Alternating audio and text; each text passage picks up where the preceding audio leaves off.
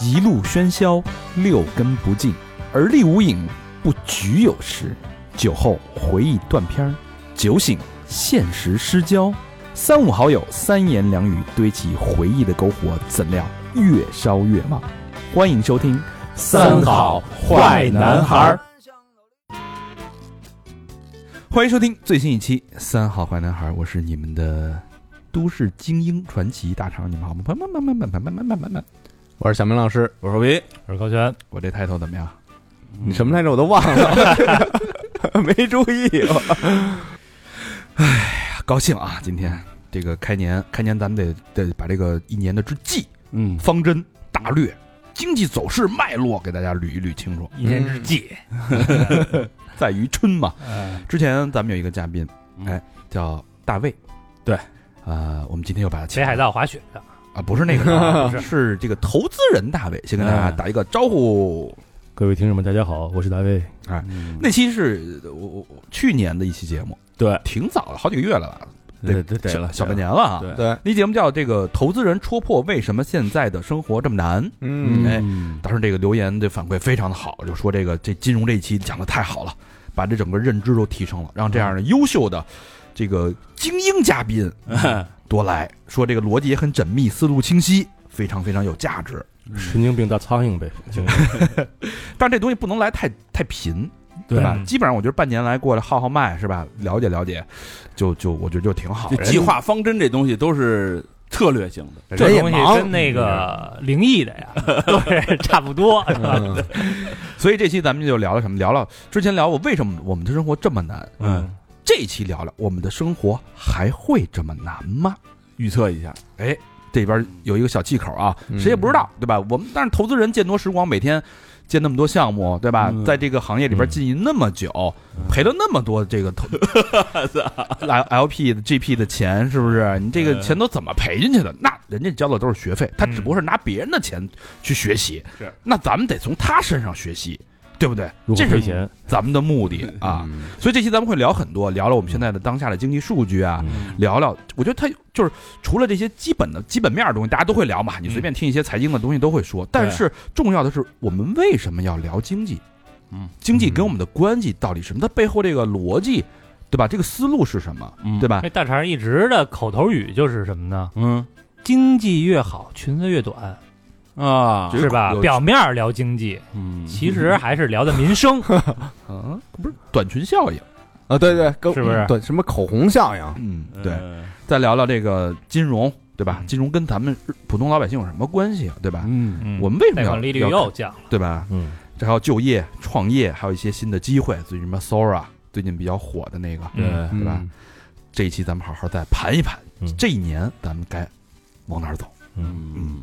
从何说起呢？先说眼前的这个这波数据吧。嗯春节这一天，哎，这个喜报频出，嗯是不是？大家都看了啊。嗯咱们这个在家这个吃饭放炮的时候，这个整个社会的运转也没停，对谁都没闲着。呃，八天全国国内旅游出行人数四点七四亿人，人数啊，嗯次数好像是 三十多亿，挺多对的，吧？嗯 就是都都在跑来跑去的啊。同比去年同期同比增长百分之三十四点三，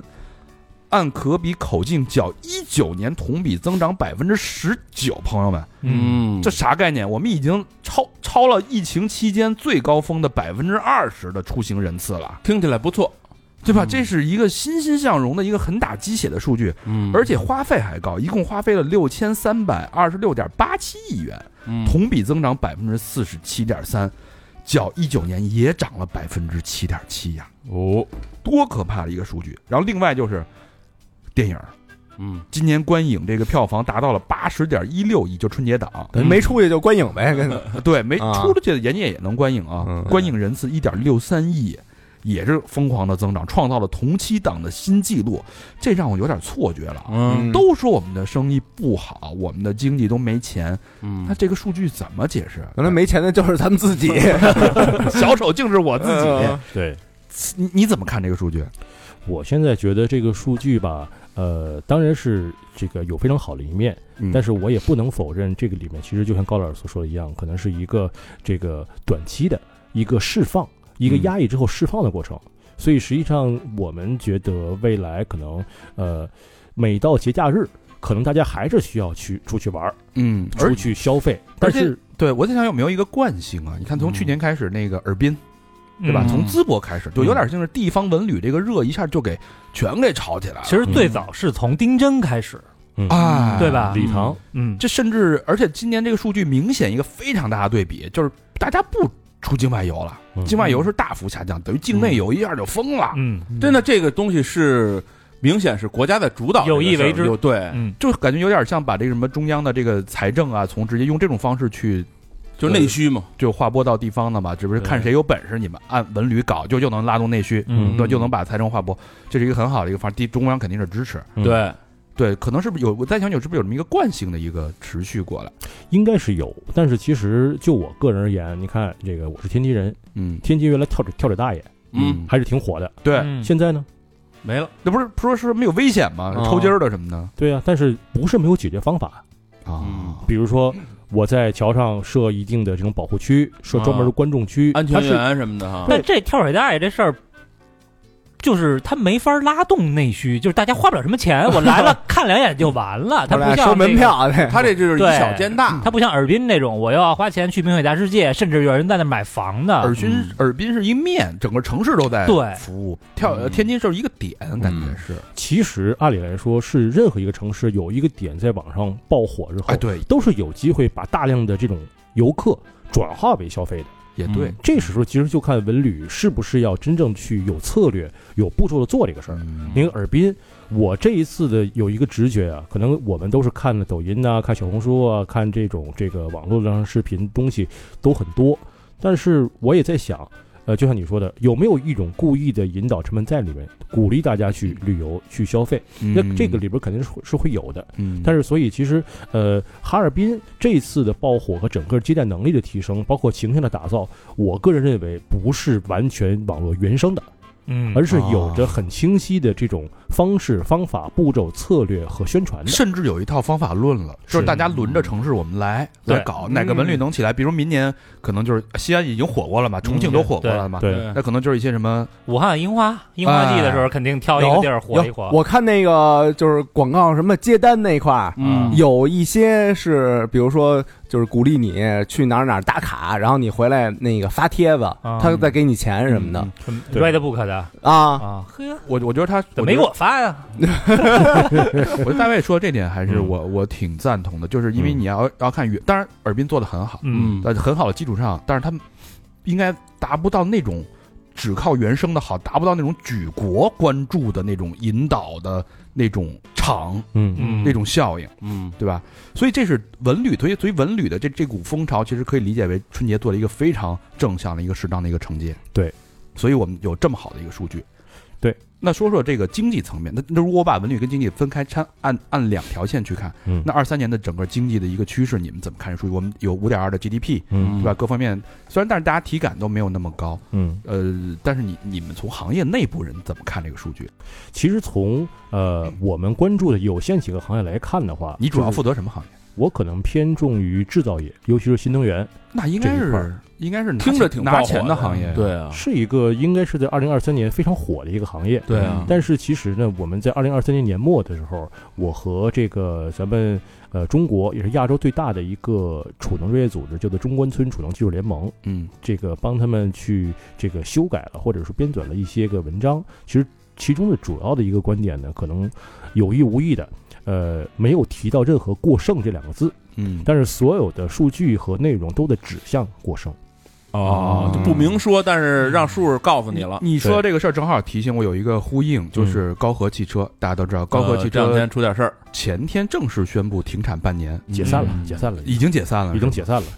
公司发布通告说公司解散，呃不是暂时停产。嗯不是解散了。非常高端的一款车。对，然后对包括比亚迪的秦 PLUS 降价到七点九八万，我降了两万，嗯，嗯，我天，就是呃你你明显的感觉到开春的这种，至少是电动新能源行业的一个倒春寒，嗯嗯感觉就是整个行业都在，它不是萎缩，它可能是竞争之后的淘汰。对，感觉今年会有大批的电动车的呃品牌会倒死了就倒下。啊对你，因为现在还有大厂在往里入呢。原来我们小米那还还刚开始，小米今年会量产，对对啊，刚开始嘛，它原来说我们说一个行业，比如说竞争也特别多，嗯竞相降价、竞相给服务、竞相这个提高性价比，卷这个叫红海。红海嗯现在一定程度上的很多这种大件儿产品，嗯，是血海。哦哇，就是砍头砍头买那种，对啊，就是说白了，如果大家是做的是互联网的汽车、新能源的汽车，或者是这种车机的概念的话，嗯那么就借鉴了一些原来我们做互联网手机的思路。我先把车卖给你，这再车机就连到你身上了，你短时间内换不了，所以我再想办法从后边的服务里边再去收钱，啊哪怕我前面卖一辆亏一辆，把我也要卖给你。把电动汽车当手机卖，对最后买的是软件服务，啊，我车甚至亏本卖给你，对，有一个说法，就是手机就是这个这个行业，比如说我们叫手机型或者电话型的这个终端和屏幕。嗯未来车是一个从制造业领域讲，我们叫叫车型机器人儿。哦啊另外，它是一个巨大的可移动的手机，嗯你的通讯呐、然后你的需求啊，你的更这个丰富的这种生活和出行的需求，第二空间、第三空间的这个概念都在里边儿。嗯所以，谁能抓住用户，谁就更有可能从他们后边的这种收入里边持续的获得现金流。明白，啊，那我我理解就是你要这么说的话，这个车机它一个国家它不可能有那么多种啊，那等于最后淘汰完了就剩一两种就可以了。哎，没错，我对觉得这对也是吧最后可能就是一两种。现在我看有感觉能成的啊，嗯也比亚迪肯定不说了，嗯人已经出来了。然后对另外就是问界，华为嗯嘛问界的这这个一月份的数据非常的亮眼爆了嗯飞三万多台多台一个月。嗯然后另外，我觉得我不知道小米，我我我因为我我挺看好小米的，因为嗯小米它有那个整个全全这个智能的互联的那个嗯那个生态，对包括问界也有这个生态，嗯但是比亚迪的这个智能化其实还是稍微差一点儿。嗯，嗯，可能打主打的层次不一样，这个比亚迪还是比较接地气的层次，对，对吧？嗯可能以后比把一车赛一车嘛，嗯，把车买过来，然后以后他那软件没准跟咱那电台周更，哎对吧？那那个后续就是你觉得还能从哪儿赚钱呢？有好多地方，比如说，其实呃，那时候我记得那个摩那个那个特斯拉，嗯嗯还有一些其他的一些，我就不说品牌的一些这个这个车，那个车里边，比如说座椅加热，哦这个包是可以买的，哦，然后包括这啊自个动车驾的驶，保险。因为车后市场，汽车后市场是一个很大的市场，啊你的保养啊，你的轮胎啊，你的清洗啊，然后你的软件更新呐、然后包括我还获得了你这个人的数据呢，嗯你这个人的数据里面跟手机一一样啊，我可以推销你各种各样的东西，旅游、广告就进来了，广告，对哇就是你得你每天的通勤，通勤时间，你在哪儿 CBD 上班，你们家住住一个高端社区，我你人群这是画像就出来了。我操，那不会以后一开车先听两分钟广告才能启动？他可能哎，现在那百度地图啊，啊上来啊，先是广告，你得手动去关一下那对个。是啊对对对跳对过对对对这个我觉得非常非常的有一非常非常反感。我们有一段子啊，就是说嗯我们经历的这个时代最幸运的事儿就是百度没有造车这不是做自动驾驶的 吗？啊，他没事还有造了车我他妈在的时候，我老东家就开始做自动驾驶。从从我启动这个车到我能走，他妈 半个小时，我操！你先看完广告，然后点对啊关闭，对，还得广告还得竞价呢，你红绿灯儿那个哪个绿灯先绿，你见竞价点个那个投点币对对对，他他那叫阿波罗，啊呃，嗯就你说百度那个，百度那个自动驾驶。啊，那那就是所以说呃看二三年你们这个行业啊，嗯因为你最了解这个行业，嗯整体的感觉是怎么样？就是如果按照一个势能的话，二四年会延延续，因为这个新能源非常代表整个大家一个对投资的一个标的，嗯甚至是大家都觉得很欣欣向荣的一个行业。嗯，嗯，大家直觉上肯定是觉得欣欣向荣，因为新闻多，嗯因为好消息多，嗯但是实际上呢，我们所做的工作可能是穿越这些个这个好消息，嗯我们要去见厂商，见去去见他们的上游、下游，甚至供应链里边的所有的这些个在赚钱的企业，嗯我们一个一个去问。你看这个行业里边，我们管新能源车。因为新能源不光是新能源车这一个项，比如说大储的储能啊、风光电呐、然后电网改造，这都属于新能源。对但是大家最关注的就是新能源车。对，那么新能源车这里边，它的最终买单者是消费者，是我们。嗯，那么它的上游是谁？上游是电池厂，是这些配件厂。再上游呢，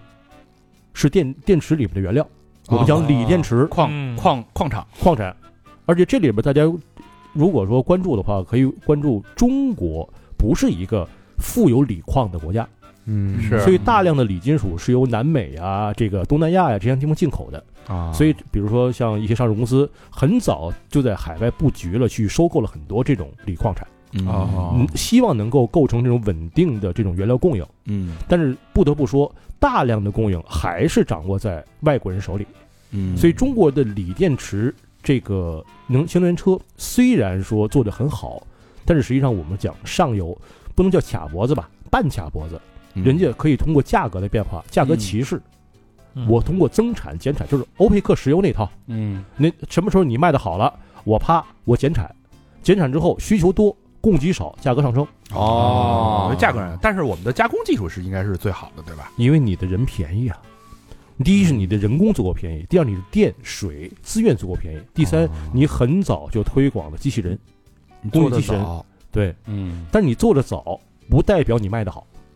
嗯所以其实你看，新能源厂虽然说很风光，上游受制于原料，下游受制于消费者买不买。嗯嗯，而且在这里边儿，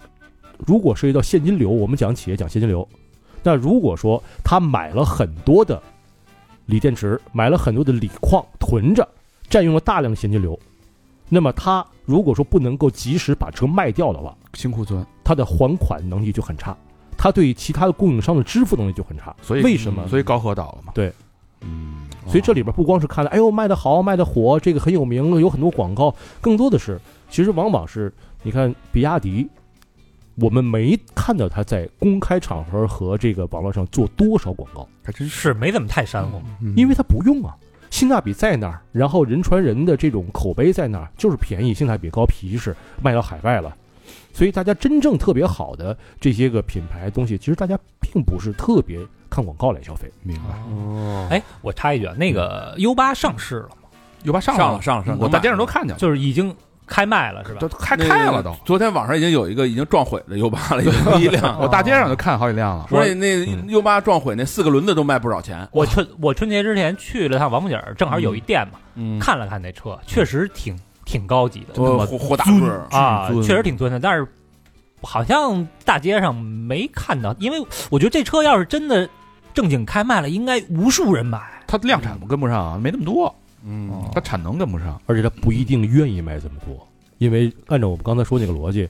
他这种高端车为了抢占市场，是要在有限的价格之内把这个配置给你打满。对，拉的巨满。哦这样的话，我第一，大家知道汽车是要靠品牌营销的，嗯有我树立了高端品牌之后，其实我再向下去研发一些低成本的高打低或嘛者是高打低嗯这种车型，我就很好卖。我有三我有一百万的 U 八，我也有七七点九八万的秦 Plus，呃都是那牌儿的，对呀，都是比亚迪的呀。嗯嗯，对，所以大家都是在汽车里边愿意抢占高端市场，嗯所以还是希望能够把自己品牌打得高一点。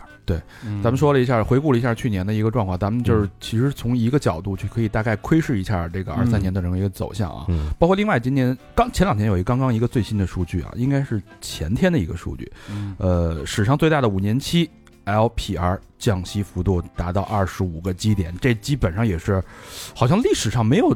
降的这么猛的吧？一般都是五个、十个基点已经很牛逼了，一下嗯干二十五基点，对老百姓的什么影响呢？就是我们买房，嗯你的利率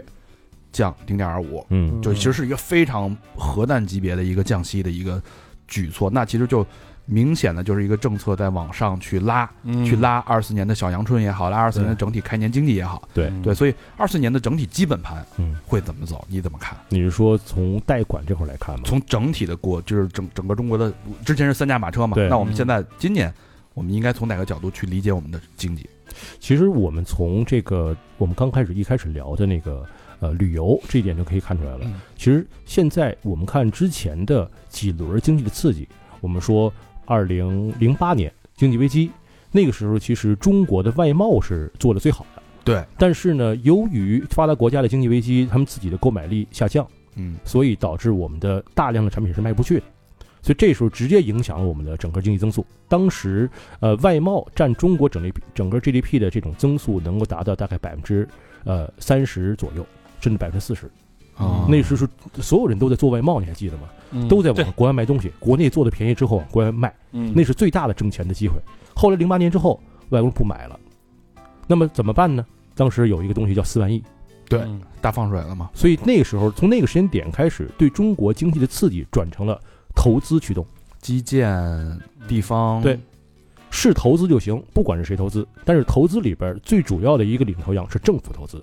嗯你对看政府投资里边，呃，如何扩大我们内部的这种经济的往来，如何增加交易，如何使我们的整个这种生意变多，这是一个核心问题。那么，采取了这个四万亿的刺激政策，但是实际上这四万亿，中央出了一万亿，嗯剩下三万亿是由地方政府出的。嗯，而地方政府本身的财政盈余并没有那么多钱，所以怎么办？借借债，旧债还新债嘛，所以举债现在的这种城投的地方债是很大的一个风险。啊对，所以各个地方都开始拼命的想办法把这个钱凑出来，就开始举债。嗯举债之后干什么呢？这个钱干什么呢？要用到经济上啊，做基建。嗯做基建之后，包括我们说的高铁，对，城市的更新建设、城市化，然后包括地铁、公路的建设、高架桥的建设，我们看到很多。对，这样这样的是花大钱，时间拉得很长，而且整个效果很好，GDP 提升很快。嗯但是它有一个副作用，这种公路建设的公共设施的建设，我们称之为这个具有外部性的这种建设，就是它不能够直接促进一些个真正的投资行为。嗯那么代价就是，通了地铁之后，地段儿涨涨钱了吧？嗯，嗯，房地产价格上升了吧？地铁赚不着钱，别人把钱赚了。对他自己指望收费，地铁指望收费把成本赚回来不太可能。嗯它的方式一定是拉动周边的商业和地产的价格，嗯，所以这时候地产价格上升之后，就开始卖地挣钱，对嗯那卖完地那个价价钱分地铁吗？不那么分人各也不分地人各地是铁各是的国家的嘛？对啊对各是各的，地也是国卖，等于是国家左手掏右手嘛。对那这是一盘棋。，对，所以从零八年开始，我们这一轮对于投资的刺激就转化成了地方政府举债，推动房地产价格飙升，把公众的存款和未来的现金流吸收到整个国家的收入体系之内，所以房地产的占的比重就大幅低。越来越大。包括嗯一六年的时候，我不知道大家有没有印象啊？嗯一六一六一七年那会儿是提着现金去抢房的那个对盛景，嗯其实当时就是棚改棚改项目之后拉动了三四线城市的一个飞速的提升，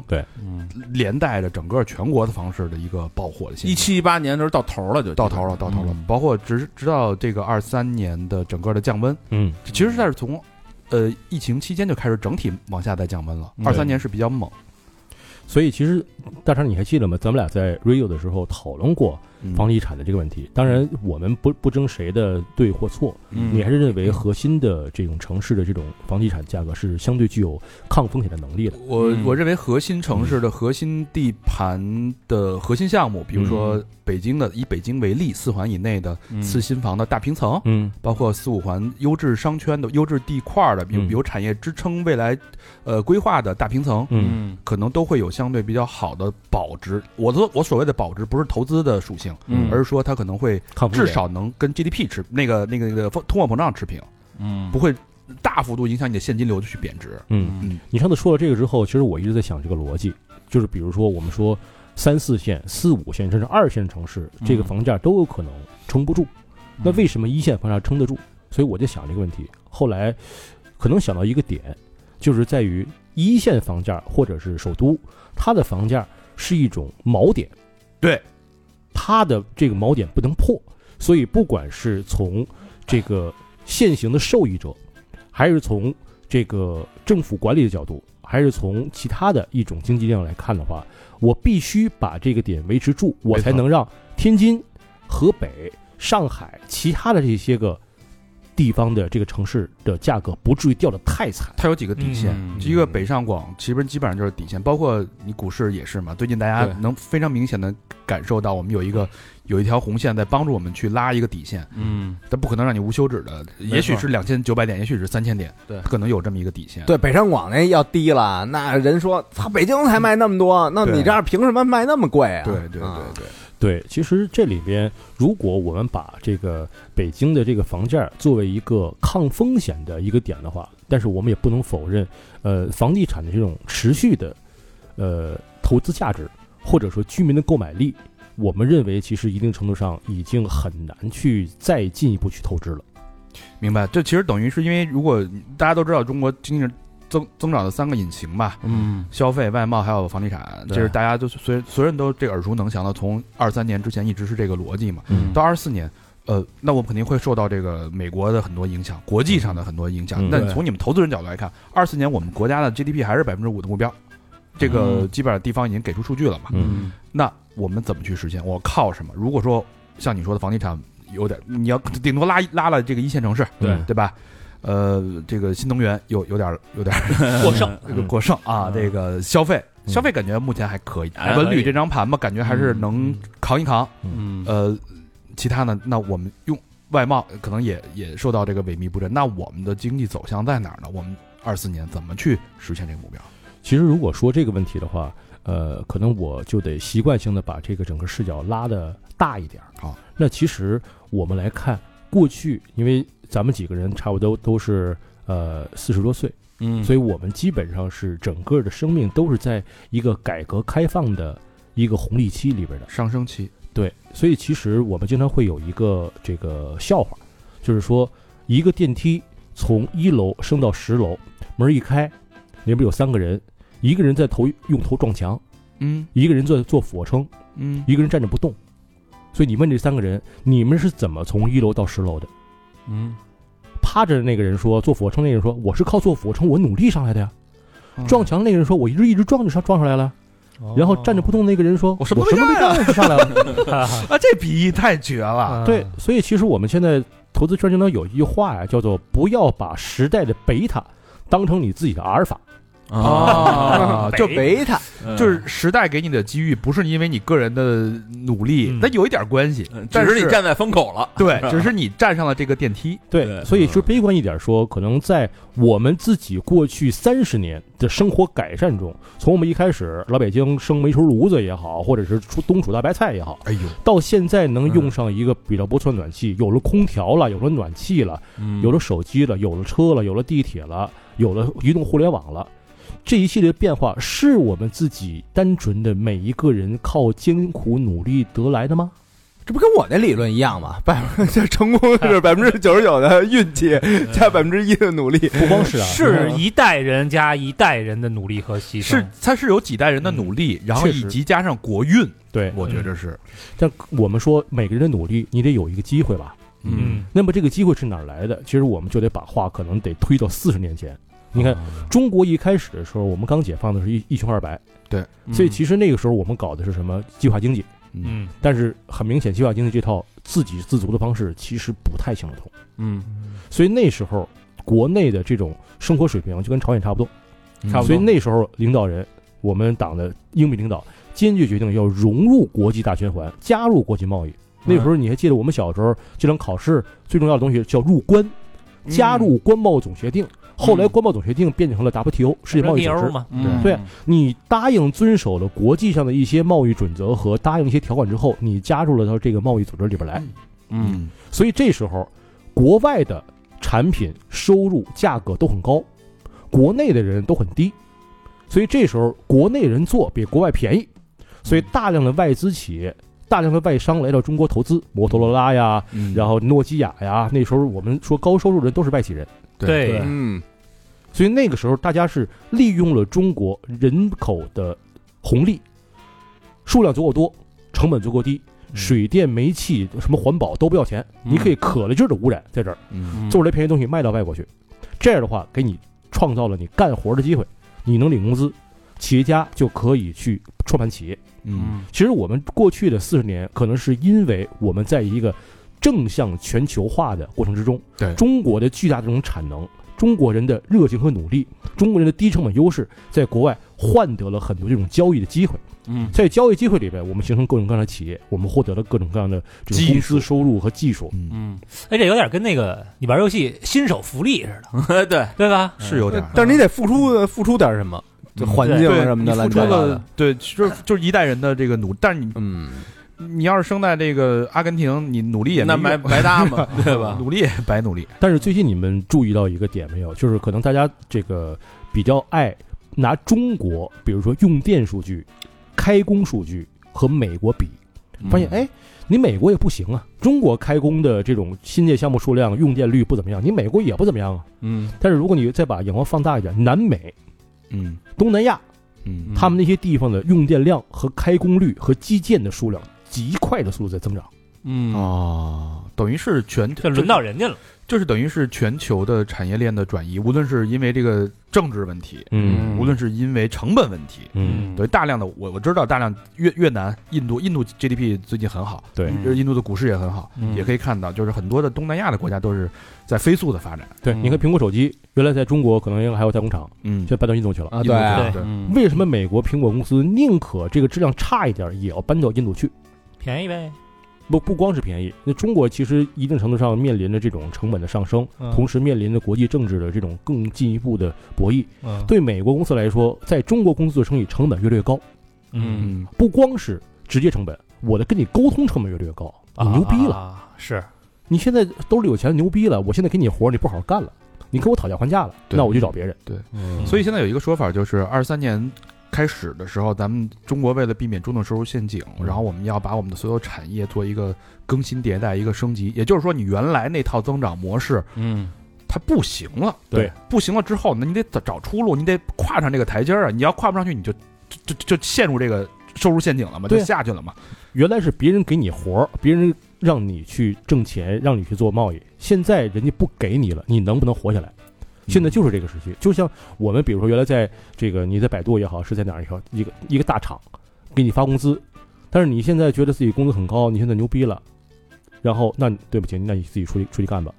那所以，比如我们现在不管是搞东盟也好，是搞“一带一路”也好，结交更多的这种其他国家，嗯就是为了输出我们的现在相对过剩的外贸产能。我们东西得卖呀、啊还得卖呀、这这么多企业得养啊，，嗯哦我得卖到那边去啊。就是我不卖给美国、欧洲，嗯我得卖给其他的人新开发点客户，我卖给中东，我卖给东盟，对对吧？嗯对，但是很明显，你是愿意跟穷朋友一块玩儿呢，还是愿意跟富朋友一块玩儿？那当然是富朋了。啊，不得已而为之，我们只能对走这条路啊。但是你这话两说着啊，嗯就是你跟富朋友，你跟大哥一块玩，你得你得是小弟，对你得给人递餐巾纸，该点烟点烟，该倒酒倒酒。凤尾嗯这现在全是全是穷朋友，他得伺候我。不是鸡问头题是，问题大哥大哥还没倒呢，问题是不是现在问题是， 不是现在问题是大哥不想跟你玩了，对对因为你太牛逼，你嗯你当大哥，我当大哥呀因。为其他小弟是他不是光看你的面子，你大哥一一说哦话，对吧？大大哥也跟这小弟有恋恋，对啊，你看那非洲的夹很在多中间，咱们就很难办。对东南亚呀、非洲啊，我们所说这些穷朋友，嗯，穷朋友也不是傻子，说大哥以前不带我玩，现在带我玩，我就死心塌地跟着你。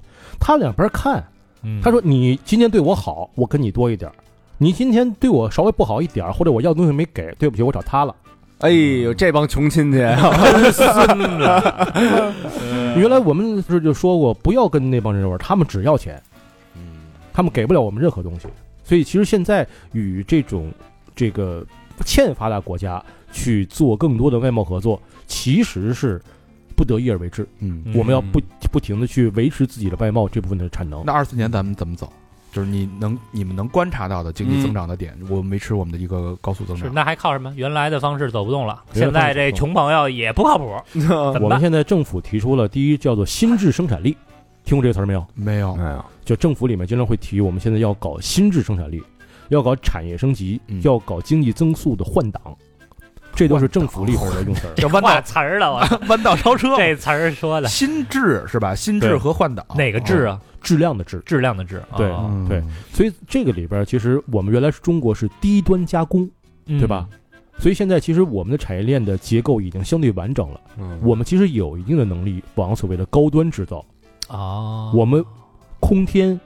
我们数据化，嗯人工智能、芯片。为什么美国对中国的这个芯片的制造这么反感？当然，中国本身的这个芯片投资也有点矫枉过正啊，这个这个是另外一回事儿。但是从自己而言的话，我们尝试往产业链的高端去创造更多的溢价内容，因为我们发现，比如服装，真正服装厂做这衣服人不挣钱，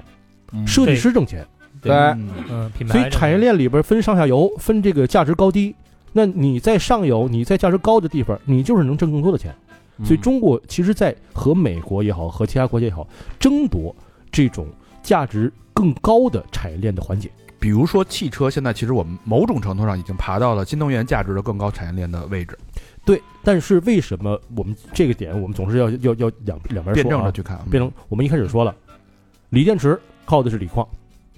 嗯锂矿这个价格我们可以看到是通过这个产量来调节的。嗯那这个东西，说实话，你能造车，不代表着你这个车就真正握在自己手里。嗯，有一天我真能联合起来，把这个锂价抬得很高。对我我知道有具体的问题嘛对。我的嗯我的意思就是说，它汽车可能是一个思路，对就是而且汽车甚至有一个示范性效应。对嗯就比如说我们在汽车这个，包括在那个之前的那个光伏，嗯嗯对？吧？等呃光伏你最熟了嘛。嗯，对，嗯然后比如说我们的现在半导体今年会呃传说也会叫传说去量产五纳米芯片，嗯对吧，这个是让人无法想象的一个一个速度。嗯嗯也包括现在这个硅基芯片要往碳基芯片去发展，嗯啊嗯然后这个卫星通信什么那个五 G，现在呃华为不是在申请六 G 的技术嘛，对，等等。其实我我理解就是我们在各个尖端的，其实这种东西就是在在往上去卡位，去往更高的位置去卡。嗯那某种程度来说，这些东西离老老百姓就远了。对就是它在增长的时候，我们的切身的感受就弱了，对嗯所以我们觉得经济在发展同时跟我们没什么关系了。对呀、嗯因为实际上我们说的所谓的高端的制造、高端的设计，或者是高精尖的技术，它是一少部分人的竞争，嗯是天才和天才的竞争，是投入和投入的竞争。你比如说，现在我们讲，呃，不管是 ChatGPT 还是 Sora，嗯，之前这个项目一开始不知道能不能成功，不知道有没有回报，数百亿美元往里砸，你敢吗？嗯确实是。而且 Sora Sora 大家都知道，给大家这个先简单说一下啊，普及这个普及基本上就是春节期间最最爆的一个一个科技界的一个震撼全球的一个新闻了吧？呃，Sora 就是 Open V Open AI 出的一个这个文声视频的一个产品，嗯就是你输入简单说你输入一段话，还能出一段视频。这个东西不新，之前就嗯有，比如说这个 Runway 啊、Stable Video 啊，之前都有同类型的产品，但它之前输出的品质很差，对而且它基本上只能是三到四秒一个微微缩的什么摇个头啊，就一直在摇头，是那么一个一个产品形态。嗯但是这次春节期间，人家放了一个大招儿，OpenAI 这个团队啊嗯，Sora 这个产品，它是可以生成六十秒的一个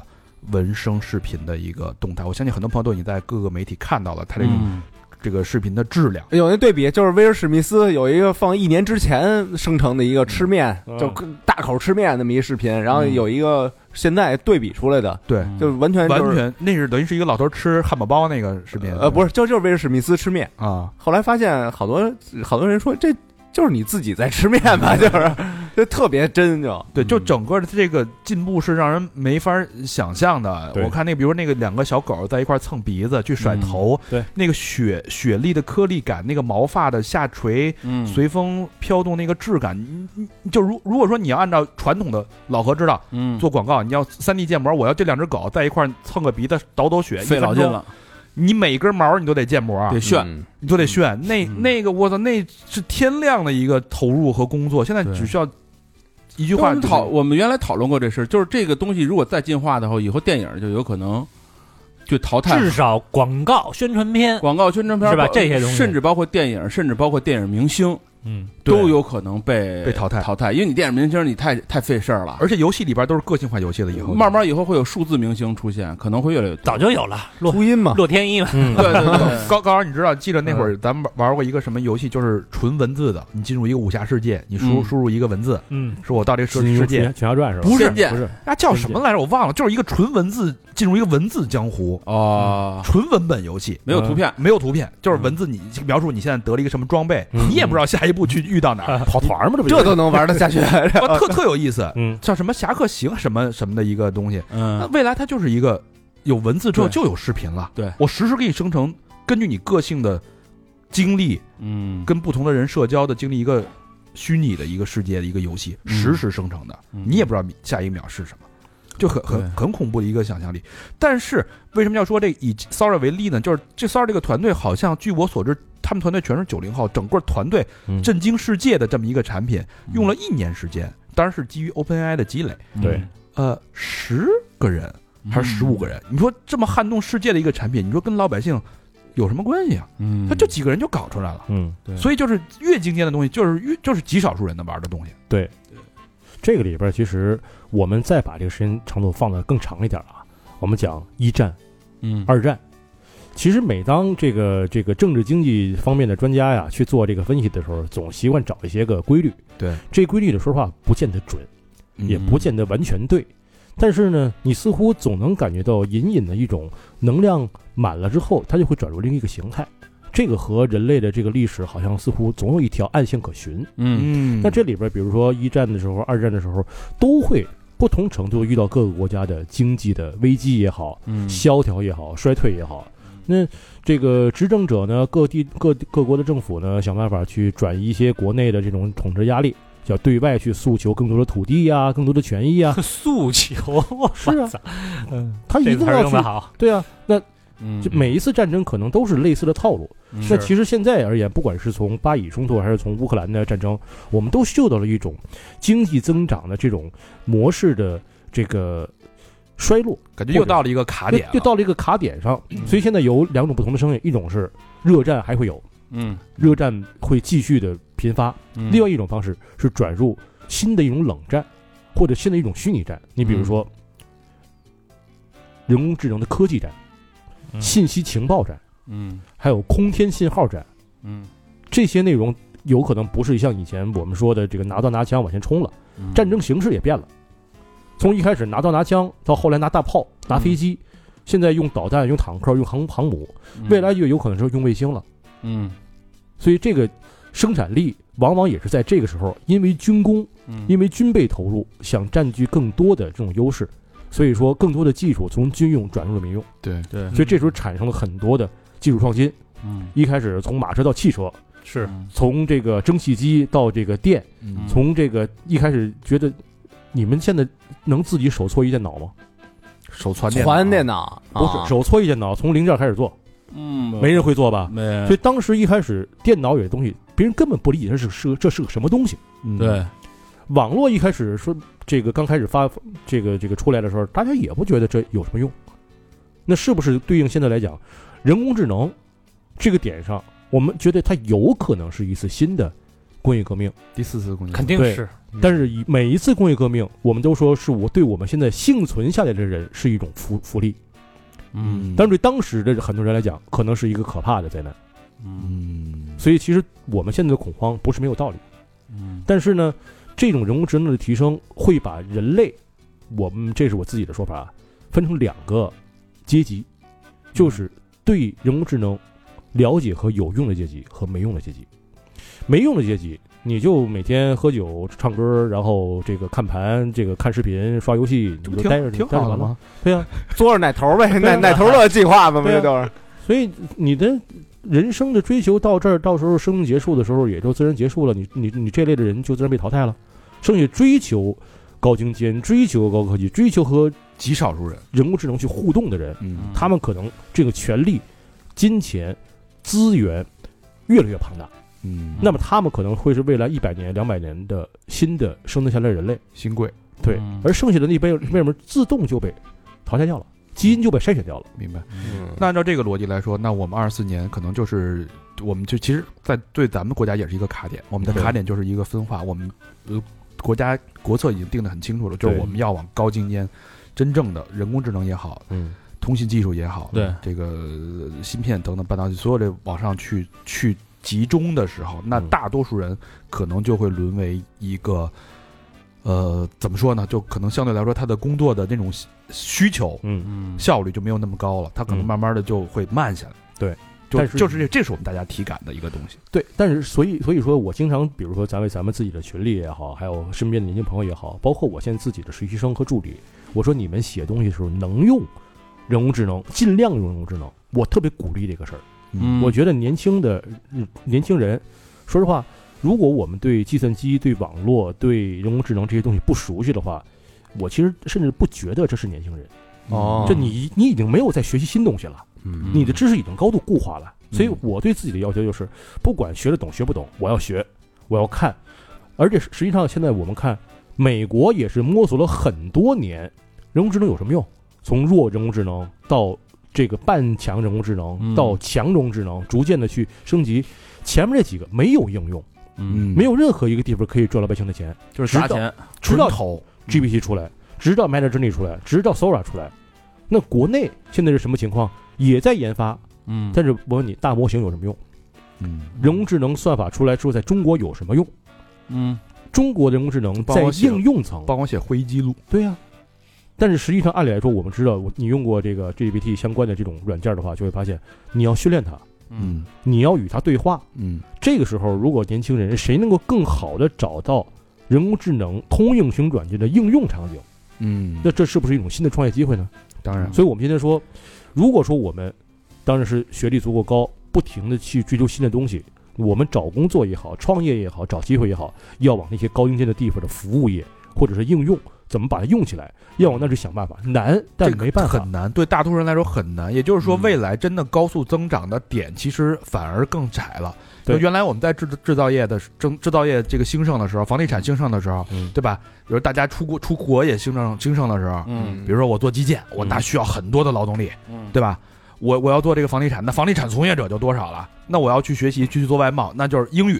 对吧？新东方嗯去培养这个人才，就是它等于很多整体社会基本面的行业都在快速的兴盛增长。本来就是这样啊，你你像美团嗯或者是这种这个预制菜，嗯我们即使很讨厌、很反感，包括什么机器人儿这些东西，你反感它，但是它成本就是足够低，没有用，它就已经在替代人类了。嗯情你绪的体力、你你的情绪劳动是、你的改变不了脑子事实的。没有用，对社会没有用了。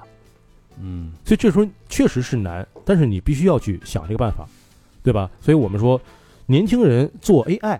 或者学 AI，学 AI 去找到 AI 和自己的工作和兴趣的结合点，这是非常必要的。甚至说，我觉得这不是一个高奢求，这是一个未来的必备技能。嗯或者说，从消费而言，我们刚才说这个投资啊也好，这个创业也好，科技企业也好，我们再拉回来，如果说我们不能做相关的这一类的东西，嗯那么其实现在从鼓励消费来看，国家是鼓励你自己去做一些个小生意的。你没发现最近北京也好，哪儿也好，摆摊儿不怎么管了吗？啊，是吧？吧？有这事儿是吗？吧？对呀、夜市儿越来越多了吗？庙会也开始多了。庙会确实多了，嗯对呀嗯为什么呢？就是原来大家还是希望能够有一个比较整齐划一、简单化的管理。我们不能叫懒政啊，嗯人是为了这个管理更方便，嗯说不能这么多人，不能聚集。但现在逐逐逐步放开了，因为你再不让老百姓出来摆摊儿，那老百姓可能真会有一些情绪反弹出来。嗯所以其实年轻人，我是鼓励去摆摊儿的。第一，我们打工时间长的人，总觉得自己往上一坐，坐一天摸鱼，就理所应当应该拿这工资。但是你没真正摆过摊儿，你就不知道你怎么进货，你怎么谈价格，嗯你怎么样拿的价格最低，你遇到人怎么装孙子，什么情情况下应该用用套路，嗯你应该怎么样制造信息差，利用信息差。没错，嗯所以年轻人在没摆过摊儿之前，他对市场是没有概念的。都是老板帮着你干了，就是对你你嗯你最好的第一份工作就是去卖一点东西，对啊只要你卖点东西之后，整个你所有的链条你就会全部打激活，跟这对社会的链接。我们再说，如果把摆摊儿这个行为，我们上升到线上的话，如果说依赖于移动互联网和视频，那就是现在的短视频和直播，对是不是都是一个一个它摊其实位？就是摆摊儿嘛，对今天我看一新闻，他爸带着他儿子说，问那个 AI 说过年说除夕这天三十儿，他想让他儿子干点什么，说问 AI 吧，啊看看 AI 怎么回答。说 AI 说那个我除夕这天我干点什么能挣钱？人告诉说你去摆摊卖花儿，说这天卖花儿能挣钱。说行，然后那卖花儿卖什么样的花儿？说卖什么样什么样的花儿？这天最合适。我去哪儿卖？告诉他哪儿哪儿站，选址，拿着东西，然后学了几节，就是半天儿吧，学了点卖花的技能以后，能往那儿一戳，一天挣了九百多块钱。哇，就进了两两千多块钱的花儿，坐那儿一上午，说孩子在那儿打篮球、拍球，过来卖就扫码拿走，一会儿九百块钱挣到了，真人真事儿，真人真事儿，对啊上新闻了。我们说，如果说我们在门口摆个地摊儿，弄一堆鞋往上一蹲，嗯这是摆摊儿的一点零的形式。嗯那么我们把在线上开个直播号，然后找几个小姐姐跟着扭，然后再卖鞋，这称之为二点零的形式。嗯，那有没有可能未来三到五年内会出现三点零形式？就机器是人你在卖机器人卖花儿，你卖的就不是花了，嗯你卖的是人工智能相关的东西。比如说，如果说我能够用 So Sora 嗯去帮你做视频，嗯很多人不会，我会，我有账号，五块钱一我帮你五做，块钱一条儿，可以啊，嗯我就可以做用虚拟的东西，在虚拟的场所卖虚拟的东西。只要有了交易，就有了需求和供给的匹配，嗯就有了交易，就有了价格，就有了钱的流动，是不是就有可能更多机会啊？嗯嗯嗯所以换一个角度说，比如说这个失业率什么的，咱们这不这这不能说太深啊对。嗯呃，二四年这个趋势其实可能还会延续，甚至说更加的明显。 很有可能啊。我们经常会有一句话，这个呃说的很悲观，呃，今年是过去里边儿十年最当坏的中一年，对，也是未来最好的一年。嗯，这这个话当时说的有点戏谑，每年都这么说嘛。那、每年都这么说，但是其实大家是看到了我们刚才说的那种四十年、六十年左右的这个，现在叫逆周期化或者逆全球化的路线。嗯中国不得不去自己当家，自己找饭辙，自己找新的增长点。重这个新画一个圈儿，这时候和你原来别人给你活儿肯定是不一样的，而且地球就这么大，嗯我操这话说地球就这么大，嗯，嗯 高精尖，然后那还有啥呀？还有一个增长，如果说高精尖的话，嗯还有一块没提，就是我可能今年最为关注的一个领域。这个之前有一个人哥们儿跟我说，地球上有四分之三的空间我们根本就没有利用到，海洋、还不是？沙漠呀，天上冰山，天上，嗯，嗯，你你发现没有？现在的战争，我们刚才说了，未来的这种经济的冲突和这种民生的冲突、政治和金融的冲突，会逐渐演变为类军事冲突。我们不能说热战，类军事冲突。那么最轻的一种军事冲突就是军备竞赛，军备竞赛。嗯，嗯啊，你还记得那时候我们说苏联和美国有有星球大战计划，对，嗯嗯天上都建各种东西，但是人家当时是见过的。美国的卫星现在在全球的各个上空都在飘着。嗯，中国上空，可能说几万米高空里边，好多就是美国卫星嘣儿嘣儿跑来跑去。嗯嗯中国有几颗？中国现在相当少。嗯如果你没有卫星的指导，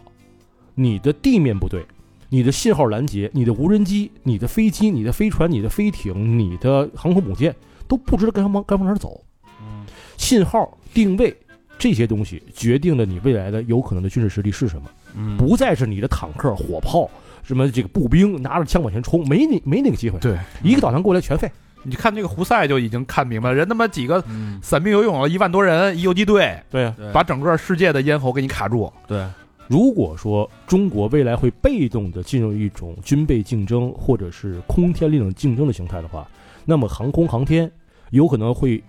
和原来不一样。原来航空航天是一个非常遥远的事情，嗯航天人都是在久远的地方闷着一一一，但是现在很有可能。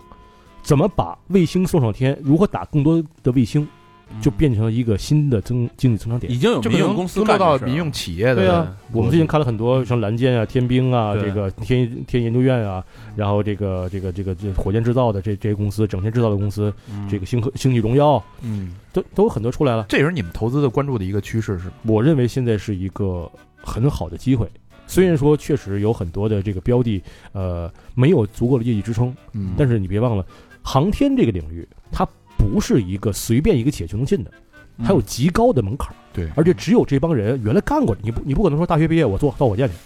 你都是在科研院所待过很长时间，有总工或者总师的这种能力，你才能去做的。啊这离我们老百姓太远了，这离爱还远。还比比摆摊儿更远了，你从嗯摆摊儿地上说到天上去了，嗯那。我们现这个，那比如说，嗯咱问点实际的问题啊，嗯嗯就像我们这普通人，嗯我我我我跟我们四个也算是打工，嗯对？吧？也咱们这个电台也是工功课，嗯也是工作。嗯那我们就普通人，那我可能就是我肯定是，你像我学点 AI 没问题，嗯对吧？我偶尔摆个摊儿，问题也不大，嗯对吧？朋友圈卖卖卖货什啊么的，对对对，对吧？拉下脸来，啊对吧我跟小明不就干这个事儿呢吗？嗯那我们是提供价值，是吧？啊嗯然后，但是那实际的，那我们怎么去，比如说保证？大家都知道今年肯定是通胀之年，嗯对吧？这个这所有人都知道，我们这个通胀趴趴着 M M two 趴着那么多钱，对，对？嗯吧？这个大放水的力度，你你不会弱， 对吧？这肯定是一个对吧？通胀之后，那物价高了，那我收割你的购买工力。资工资贬值，嗯我的这个经济，我的存款下降，那我怎么去对冲这个风险？我作为普通老百姓，干点什么呀？或者说，我怎么在在资本上，我或者我的财务安全上，我可以做些什么呢？嗨，就是股票就是这个高抛低吸，这个太财难了！务我要知道高抛低吸，我他妈就 股神 了。对呀、这说起来很简单，财务上就是开源节流。嗯第一，能不能把我们的预期、我们的一些想法，稍微的在可以变化的范围内做调整。嗯你比如说，我经常会给年轻人建议，包括其实我身边的有很多人，哎呦，李老师，我这李总，我这太难了，我在北京太难了。我说，为什么你一定要在北京？嗯你为什么不能去？我们说不说鹤岗了，鹤岗那地儿已经这个确实太冷了。乳炭南方有很多地方，实际上它的这种工资的压力和这种房租的压力、生活压力并不大。嗯，那么在你在这个往大城市钻的时候，你发现这里没有更多的机会了，嗯是不是可以考虑换一个地方，嗯换一个城市生活，能够把这个生活压力降下来？我第二，嗯消费，消费里面实际上我们已经可以这个有很多的节省的方式，但是实际上我们习惯了这个比较多的这种消费，喝咖啡呀、嗯喝奶茶呀、出来吃饭啊，实际上这里面我们需要更多的规划了。就是怎么着还是省钱啊， 就是省钱是必须要省的呀，所以他他他这就是从从自己下手，你也没什么太好的办法，要不换地儿，要么就勒紧裤带。还有另外一方面，那么悲观啊，开源也要开源啊，嗯，而且现在而言的话，靠山山倒，靠人人会跑。你去任何一个企业打工，这个企业本身自己的经营的状况，有可能普通员工可能都不完全知道。靠不住了，嗯， 对啊，他万一倒了之后，你像这个这个高和，普通员工傻了，怎么回事儿？他不知道怎么回事儿就倒了。嗯你对这个信息是高度不对称的，所以你会发现，为什么你在这里边没有办法真正掌握自己的命运，是你不掌握信息。嗯所以实际上我们来来源于，比如说我挣钱，你不挣钱，很可能是我知道你不知道。对，所以我们经常说一个事儿：信息差、嗯认知差。所以如何错开自己和别人的信息差？多听三好啊， 何金三好，嗯，让嗯自己知道而别人不知道的东西为自己付费。嗯你不管是做产品、做营销、做服务，第一，可能你在大企业的这种机会相对变少，工资也可能没那么高，而且随着年龄的增长，你的价值会越来越弱，你就是一个被榨干的干电池。要尽量的话，去想办法几个人合伙啊，一个人啊，去这种小规模的经营的市场主体，同时做一些，比如说，呃，不管是抬高，比如说我告诉你一些更多的东西，你要给我付一些费用，买一些东西，比如卖书啊，卖知识付费呀、嗯你看，其实有有些人说知识付费是骗钱，对你对于懂的人他就是骗钱，对于不懂的人，对这个事儿完全不知道的人，就是给你拉，那就是教育啊，对，嗯就是拉起你的认知嘛。那就是教育啊。对所以这个点上来看的话，你看三好这个平台，我们提供了很多很多这种提升认知的机会，嗯所以我认为这每一个机会点里边都可以给我们听众的生活带来更低的成本和更高的满足。说的真好，哎哎呀呀，最后尤其是最后一点，可圈可点。 不愧是投 资人啊， 终于听明白了，最后这一节目其实是给我们打广 告。而且其实这里边来看的话，我们尽量的要把自己的这种收入的这种呃现金流回款的周期缩短，嗯就是说白了，做零售，嗯不要 to B，尽量 to C，能收现钱收现钱，收到手里才算钱。哎呀妈，说的好悲观啊！那那我那比如我还想投点资，嗯，嗯嗯股股市我也不敢碰，房子又买不起。没地儿了，日本那边股市，咱们可以买日元的日经 ETF，啊对吧？嗯或者印度，呃咱有印度 ETF 吗？ 我不知道，反正这我我可以把钱投到，比如说这个美国，现在美国国债，呃，今年降息，好像又又又他妈又又要又要这个变卦了吧？嗯这这美国这一一月的 CPI 又高了。嗯嗯通胀又厉害了，感觉又又不一定又降息了，更不那可靠他那他的这个国债呢五点多，那我能不能想办法买点美国的国债啊？我认为啊，如果说我们把这个资产配置能力扩展到全球的话，你是有东西可投的，有东西可投。因为它是一个此消彼长。虽然说整体的大环境的这个经济增长都比较乏力，嗯但是资金是会来回跑的。我们知道，其实资产价格的上升，并不是因为绝对价值的强与弱，而是因为大家预期在哪儿，是的钱就往哪儿跑，钱往哪儿跑，价格就飙升。你只要判断这个，你只要能够突破中国的这种国内的投资的这种视野，能到国际上去，那其实你的可选范围就很多。所以它是一投个，东南亚，投南美，所以它是一个金融问题。对嗯那金融，咱们就正好最后聊到这块儿啊，就是如果说我大家我实体我没什么可干的，开源节流呗，就是大家都这个现实一点，嗯面这下降预期。嗯那我比如说我把有限的精力，我放在去金融领域，我去自我提升，嗯我去学习，甚至找一些很稳妥的，可以做在世界范围内的一些投资好一点的稳妥标的，嗯也许是一个好的选择。那金融跟我们普通人有什么关系？就是我我真的要具有金融视角吗？我认为是需要的。你比如说，我们说经济，经济是我们生活之中的空气，我们平常看不见，嗯，也不会在意，但是它变化的时候，你发现的时候就已经晚了，就已经晚了。嗯所以我认为对经济的关注，可能不见得所有人关注，但是始终有一部分人是要对这个东西要去研究的。嗯金融也是一样，金融我们说像什么呢？像水，嗯水利万物而不争，它在底下流。是，所以金融这个词儿就是金钱融通，是个日本话。金融，呃，金融是金钱融通的缩写，是一个日本词儿。哦嗯，哎金肯融通，嗯这像个韩你国这事话，儿啊，朝鲜 话，金钱融通思密达。 所以实际上，金融就是钱，就是钱怎么来怎么流。所以你说跟我们有没有关系？我们任何一笔支付、任何一笔开销、任何一笔贷款、任何一笔借款、任何一笔来往，都是金融。嗯实际上，我们最重要的东西就是刚才大成提到的通货膨胀，这是和我们最相关的金融金融话题。就真的你看不见就影响，就就直接把你对一个无形的小手就伸进了你的钱包，嗯把你那个零给你抹掉了一个。这不是那个酿威士忌时候那叫 Angels Share，啊 share，对 吧？就是过去我们讲十年前，一百块钱够咱仨人吃一顿烤肉，嗯现在没问题，嗯，够仨人吃一盘烤肉。未来这一百块钱可能就够大成你一个人吃一片烤肉，这就是通货膨胀，你的钱越来越不值钱。雪花肥牛，对，嗯哎，你你吃不上你都吃一口吧，你就那咋办啊？我们怎么应对啊？没办法。 咋我跟你说，从根本上就是没办法。你跟我们说说，就是有钱人、聪明人，现在大家都知道啊，嗯有钱的人钱越多，有钱人他怎么去应对这种？有钱人，其实我们早说，这个很多人可能是有很好的这种金融教育，所以他们早就知道了。比如说一句特别老的俗话，叫做“鸡蛋不能放在一个篮子里”。嗯嗯但其实，呃，我们讲中国国内的资产配置也是个大篮子。那么，如果说你能更早的、更自由的在全球配置资产，那起码你的选择项要比只在中国国内要强一点。嗯所以不管说，比如说我们讲保险也好，现金也好，股票也好，债券也好，衍生品也好，甚至高风险投资也好，甚至房产也好，嗯你在不同的地方的配置，它相对会有一个对冲作用。嗯所以你说这个有钱人越来越有钱，他往往是资产的升值，嗯而不是说他一定说工资挣多少钱，而是他靠资产性去进行收入，他的资产是在配置的，而他配置的选择范围越大，他获得这个收益的可能性越高。嗯嗯，你就你就俩篮子，不是放在这儿就放在那儿，你啪全碎了，你怎么办？ 人家可以放在八十个篮子里边儿，你这俩碎了，人还有七十七十八个呢。嗯，那那我，比如我想学习这个东西，我想学，嗯不是现在好多人啊，他他是不是放放哪篮子？啊他是没蛋 对，连手里，连他妈蛋都没有，你知道放哪儿放啊？嗯不蛋，这是情绪。我我觉得咱们抛开情绪谈谈数字啊，嗯，嗯你你看中国 北京这个人口人均储蓄，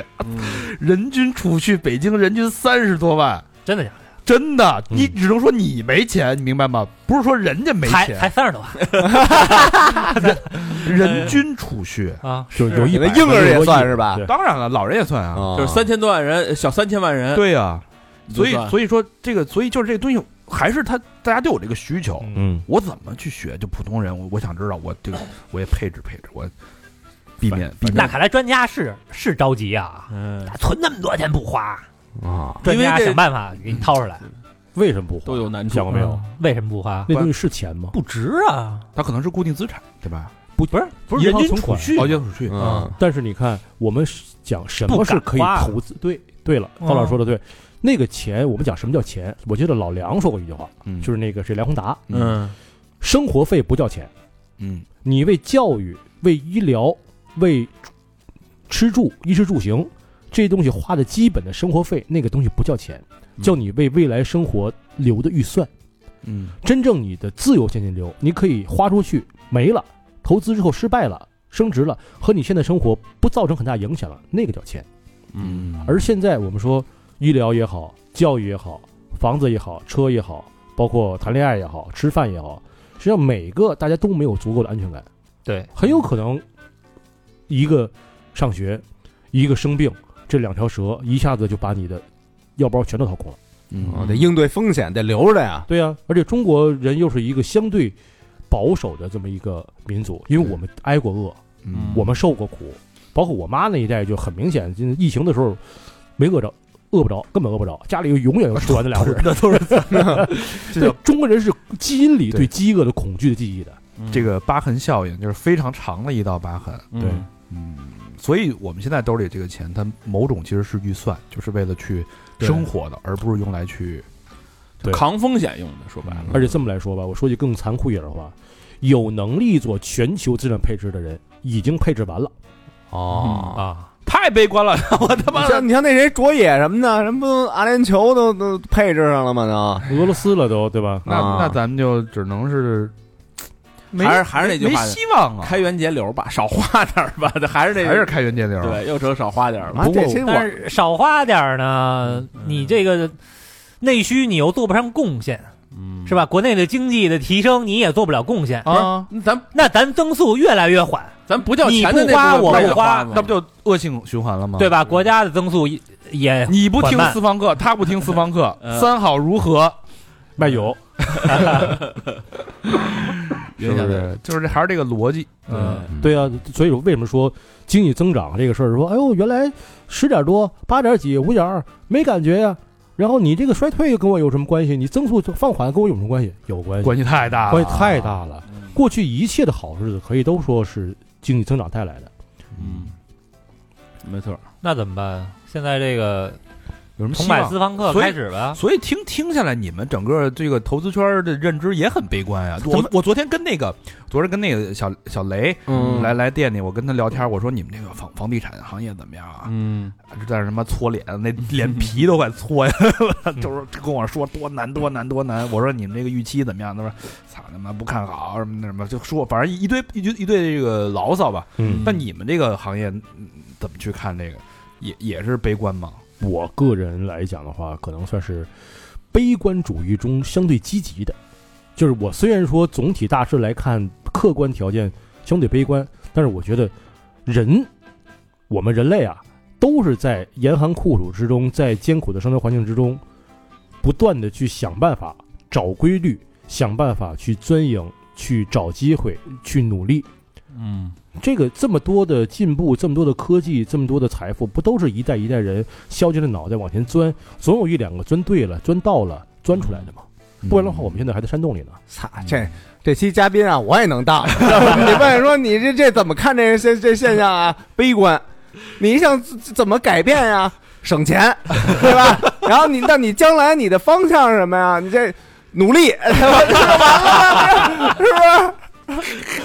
但是你没那么多水词儿 啊， 你是？这你这能说个那么多水词儿吗？不，你是只有结论，人家是经过对刚才咱们做了原一因做了一个数多小据时数的据数据，推导、观察、数据，嗯我只给你一结论，你可能觉得这是这是傻逼，但是我给你讲明白这个逻辑、这个道理背后的这嗯个这个规律，这人是一清醒的傻逼。 哎有逻辑傻 逼。哎你再做出这个结 论，你大街上有一个采访我的，问问我这个结论是什么，我给人的建议也是这 个一样的建议，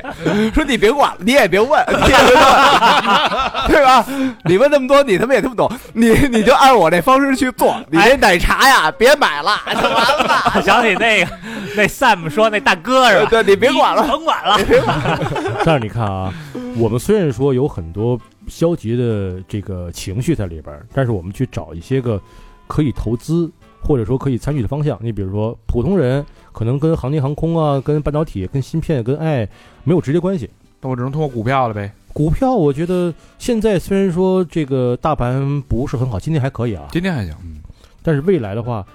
越来越多的人没办法，所以都会得出跟我们类似的结论。我们会发现，不管你怎么分析，大家的结论其实应该是大差不差的，对现在这个环境而言。嗯，所以很多人可能也会想到我所想到的，比如说空间啊呀、AI 嗯嗯呀、这个消费呀、这些东西。那这一方面的股票，我觉得有可能会有变化。如果都这个里边不做荐股，也不做这种资本市场判断啊。嗯对，如果说你确实有点钱，嗯但是又不足够做这种全球资产配置，那我建议你可以看看这个高科技类的这种呃金融类资产，嗯股票啊，这个 ETF 指啊数的，这种东西。我认为这些东西如果它涨，是有一些动机在里面的，比如说国家意志，比如说未来的投入，嗯，比如说整个人类发展的进程，是有足够多的理由去带领着我们的资产和我们的这种注意力和我们的财富穿越这个周期到下一个阶段的。因为嗯还是那句话，关关难过关关过，总得过去。你总会过去的，是希望总会到来。但是这时候就是你要把注意力、把资产配置在什么方向上。嗯现在明确的说，传统的制造业、老的服务业，靠人力的、靠这个这个人工的很多东西都不行了，嗯那你就得往数据化、往高科技这些东西去靠。嗯，这不是没出路，是你上不去呀、啊对，你上得去的人就有机会。就是船就那么几条，对桥呢是越来越窄，嗯对吧？你怎么通过这个桥上那个船？所以我觉得这期节目就是，只能是说点醒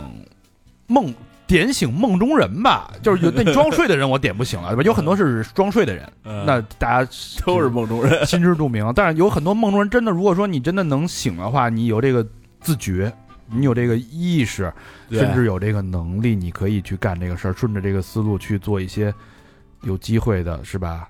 大家还改是变改变，还是有可能有一些机会的。其实说白了，你看人工智能也好，或者是空天也好，我们说的这些，我认为是机会的东西，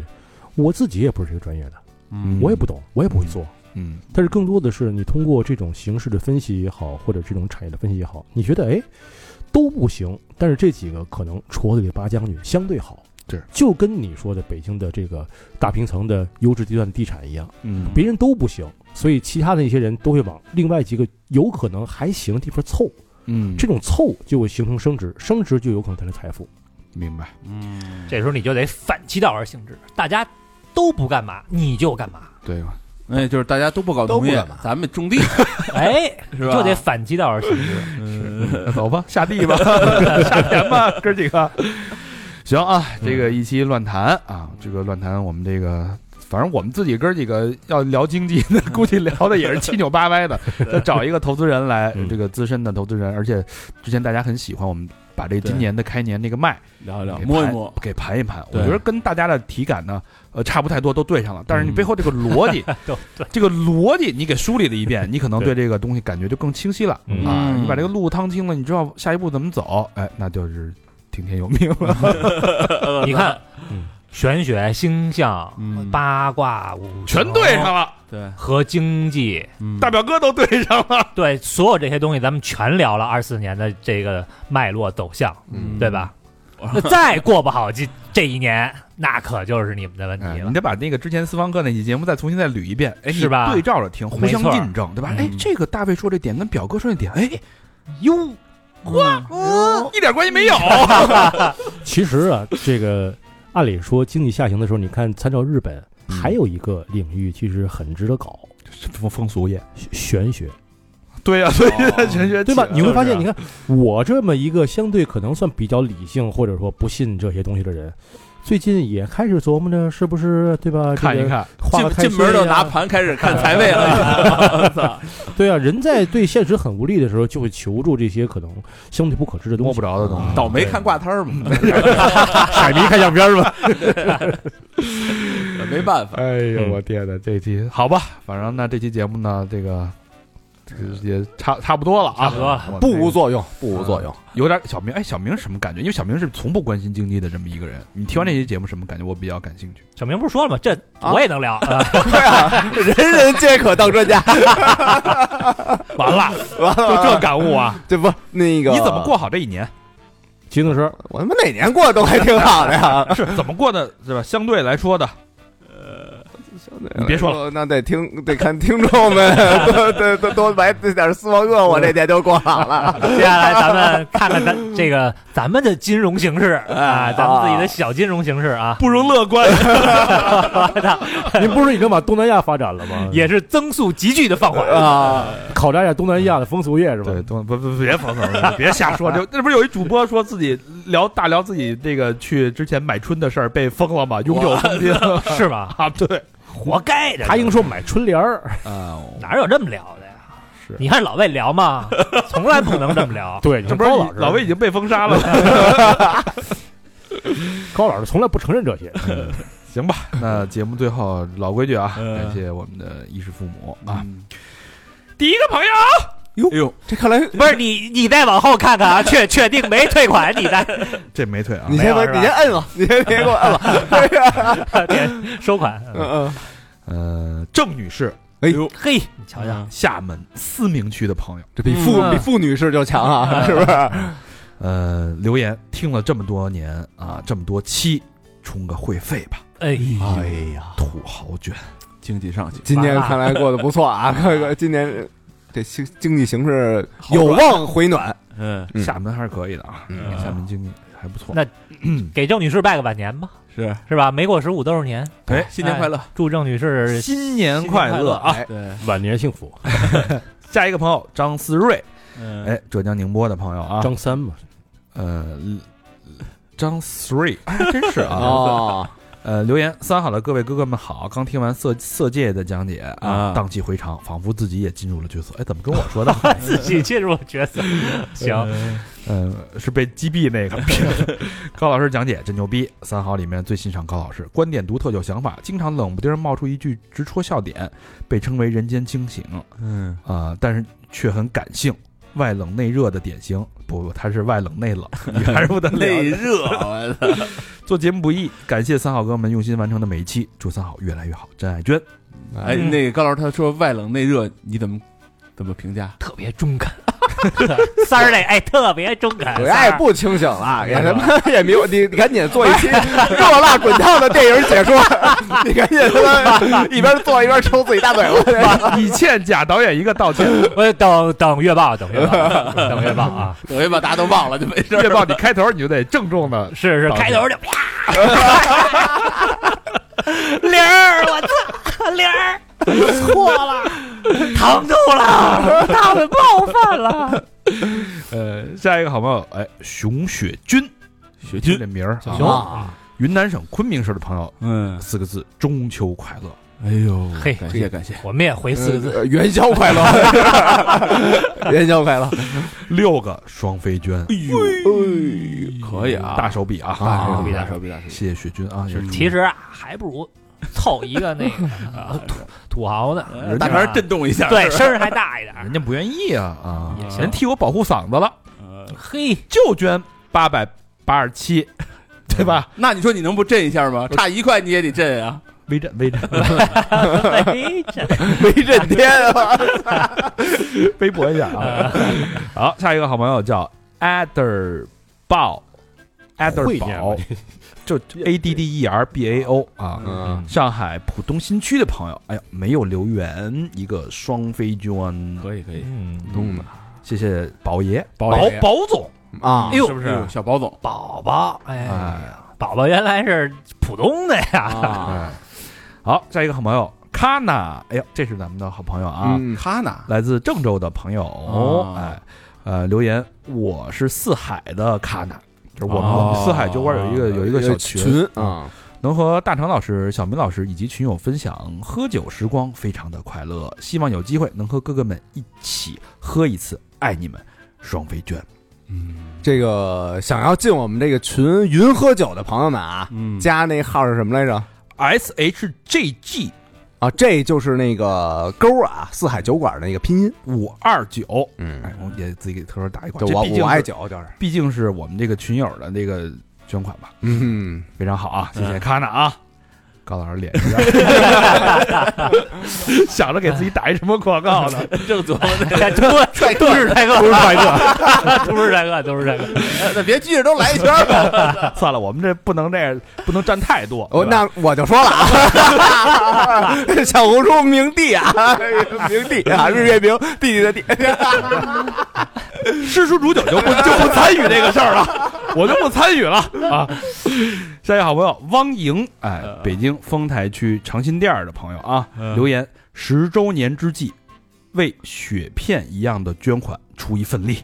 哎 呦 哎呦，真不是雪哎片了，现在熊呃熊血菌了都， 让我们血了都。汪莹，哎，真爱捐，谢谢汪莹，谢谢谢谢老小老汪朋友的支持。谢谢，感谢感谢，咱们再念一个朋友吧，嗯，念两个吧。嗯下一个朋友叫小火鸡啊，也是老朋友了嗯啊。对，呃，安徽省合肥的朋友嗯留言，这是这个指正我的一个 留言啊。嗯大长哥，九月汇总里边的秀才是安徽亳亳州的，啊哦他这字跟豪是一个字儿，嗯啊，它是一个这个对一个多音字，多音不是一个字儿，不一定是一个不字是一儿个字啊儿，，不是一个哦字它儿。少了一撇儿。对哦，亳州哦，那我看出错中了药的，哦，对对，真的是少了一个撇儿啊，亳州啊，对不起，嗯秀才啊，对比他干嘛呀？对不起各位听众朋友，对不起，亳州的朋友，啊安徽的亳州，我们确实是这个，这个，这个这个 地理学的不太好，地理有限，嗯地理是知识有限啊这。他妈是地理还是语文？都有都有都有，谢谢小伙计的指正啊。嗯最后一个朋友，老朋友木川先生，哎啊，东城的朋友留言，十月了，现在是二三年十月六号的五点半早上啊，嗯，人生咋的这个？人生头一次露营，朋友直接带我进了阿拉善沙漠无人哎区，嚯，等于这是一步劈叉。昨夜的烧烤和篝火让我对这露营这事 儿有了全新的认知。呃，现在我正在帐篷中，睡袋里戴着蓝牙耳机听三好。嗯嗯奇特，这地方竟然有信号！感谢三号的陪伴，感谢中国联通，真爱 娟。感谢木川先谢生谢。木川感，谢木啊川先生，这个你到时候做点什么歌啊，在这个沙漠里边儿，那没准那个灵感啊就爆发了，涌现啊对啊，多去露营，多去露营。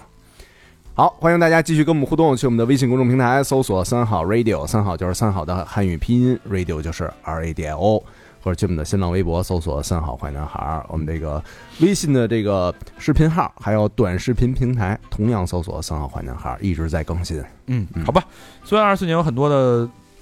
不理想的这个预期嘛，但是我们还是一定要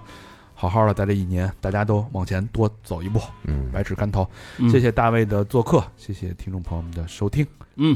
谢谢各位。这期节目到这儿了。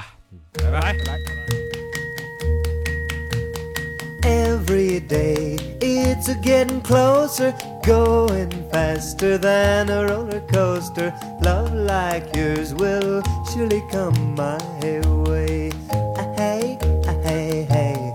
Every day it's a getting faster. Everyone said go ahead and ask her. Love like yours will surely come my way. Ah, Hey, ah, hey, hey. Every day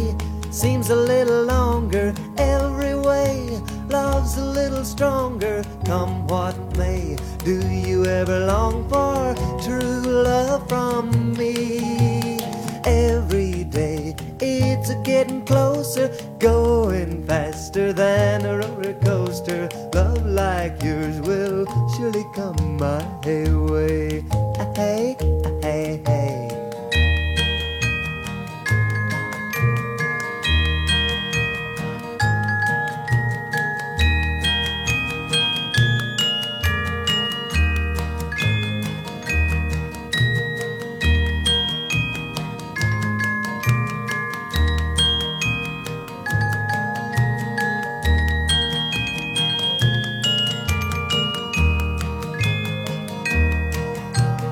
Every day seems a little longer. Every way love's a little stronger. Come what may, do you ever long for true love from me?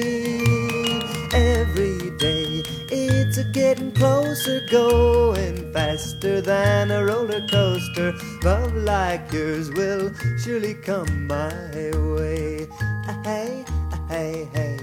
Love like yours will surely come my way.